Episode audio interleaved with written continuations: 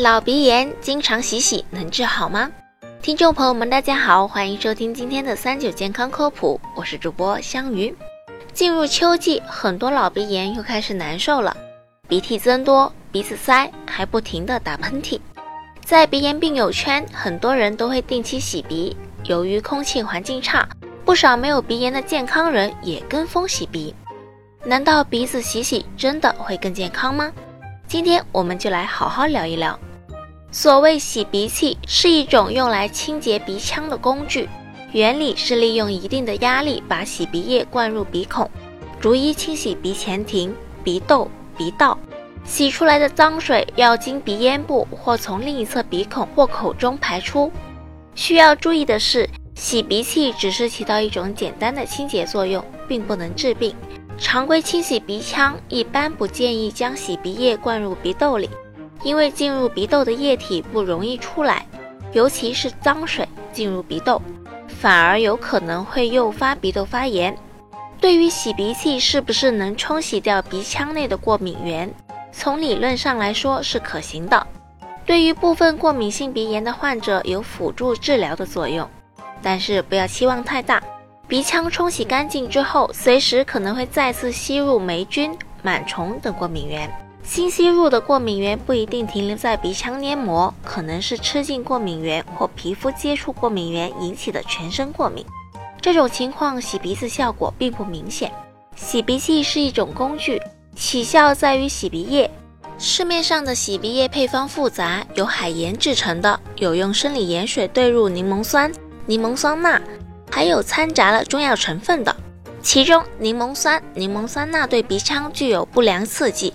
特别是孩子的鼻腔黏膜娇嫩敏感，洗鼻液浓度越高，对鼻子刺激越大。需不需要洗鼻，应该到正规医院专科就诊，咨询医生后再使用。鼻炎患者不要随便进行鼻腔冲洗，不要选择成分复杂的洗鼻液。假如要洗鼻，建议选择百分之零点九浓度的生理盐水，比较安全放心。其实人的鼻腔本身具有自洁功能。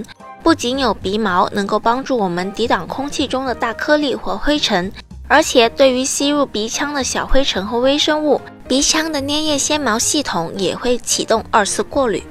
因此，健康人群真的没有必要使用洗鼻器，把洗鼻当成保健，大错特错。相反，频繁洗鼻反而会影响纤毛的规律摆动，破坏鼻腔的自洁功能。如此一来，鼻子变得脆弱，就容易生病了。并不是所有鼻腔疾病都需要洗鼻，在医院耳鼻喉科门诊开展的鼻腔冲洗，主要适用于四类患者：第一类多脓多痂的鼻窦炎患者；第二类做了鼻内镜手术的患者；第三类萎缩性鼻炎或鼻咽癌、鼻窦癌放疗后的鼻腔慢性炎症；第四类在极端恶劣环境工作的人群，比如矿工。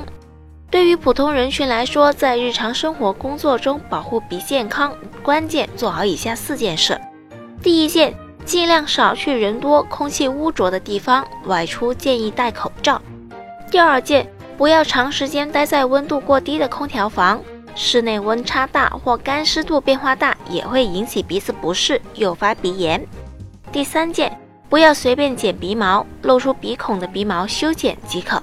不要把小剪刀伸进鼻孔里面去修剪，鼻毛是阻挡外界污染的第一道呼吸防线，对守护鼻腔健康具有不可替代的重要作用。第四件，不要自行乱用滴鼻剂，当心破坏鼻腔黏膜，影响鼻子正常的生理功能。好了，今天的节目也差不多了，如果大家还遇到什么问题，可以留言告诉我们，我们下期再见吧。